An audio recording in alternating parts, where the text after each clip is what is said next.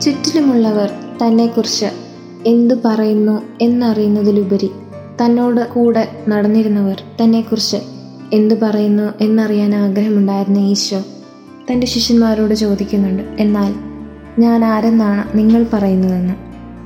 ഇതിന് ഷിമിയോൻ പത്രോസ് മറുപടി പറയുന്നു നീ ജീവനുള്ള ദൈവത്തിന്റെ പുത്രനായ യേശുവാണെന്ന്. ഉള്ളറിയാവുന്ന ഈശോയ്ക്ക് ഷിമയൻ പത്രോസിന്റെ ആൻസർ എന്നാണേലും അറിഞ്ഞിരിക്കണം അല്ലേ? അതുകൊണ്ട് തന്നെ സഭ സ്ഥാപിക്കപ്പെടേണ്ട പാറയായി വിശുദ്ധ പത്രോസിനെ ഈശോ പ്രഖ്യാപിക്കുന്നുമുണ്ട്. എങ്കിലും ഇതിനു മുന്നേ ഈശോ ഷിമയോൻ പത്രോസിനോട് പറയുന്നു മാംസള രക്തങ്ങളല്ല എന്റെ സ്വർഗസ്നായ പിതാവാണ് നിനക്കിത് വെളിപ്പെടുത്തി തന്നതെന്ന്.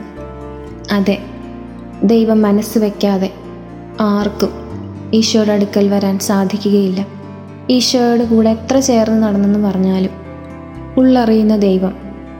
ഈശോയെ അറിയാനുള്ള ഈശോയോട് ചേർന്ന് നിൽക്കാനുള്ള തീക്ഷ്ണമായ ആഗ്രഹം തിരിച്ചറിഞ്ഞുകൊണ്ട് തന്നെ ചുറ്റിലുമുള്ള ആരെതിർത്തെന്ന് പറഞ്ഞാലും അത് സാധ്യമാക്കി തരുന്നു. ലൗകിക സുഖങ്ങൾ വെടിഞ്ഞ് ഈശോയോട് ചേർന്ന് നിൽക്കാൻ ശ്രമിക്കുന്ന ടൈം കിട്ടുന്ന ഈ നോമ്പ് കാലത്ത് നമുക്കും നമ്മുടെ നേരെ തിരിഞ്ഞ് നമ്മുടെ ഉള്ളിലേക്ക് നോക്കിക്കൊണ്ട് ഒന്ന് വിലയിരുത്താം. നമ്മുടെ ഉള്ളിലും ഇങ്ങനെ ഒരു ആഗ്രഹമുണ്ടോ ഉണ്ടെങ്കിൽ തന്നെ അത് എത്രമാത്രം സ്ട്രോങ് ആണെന്ന്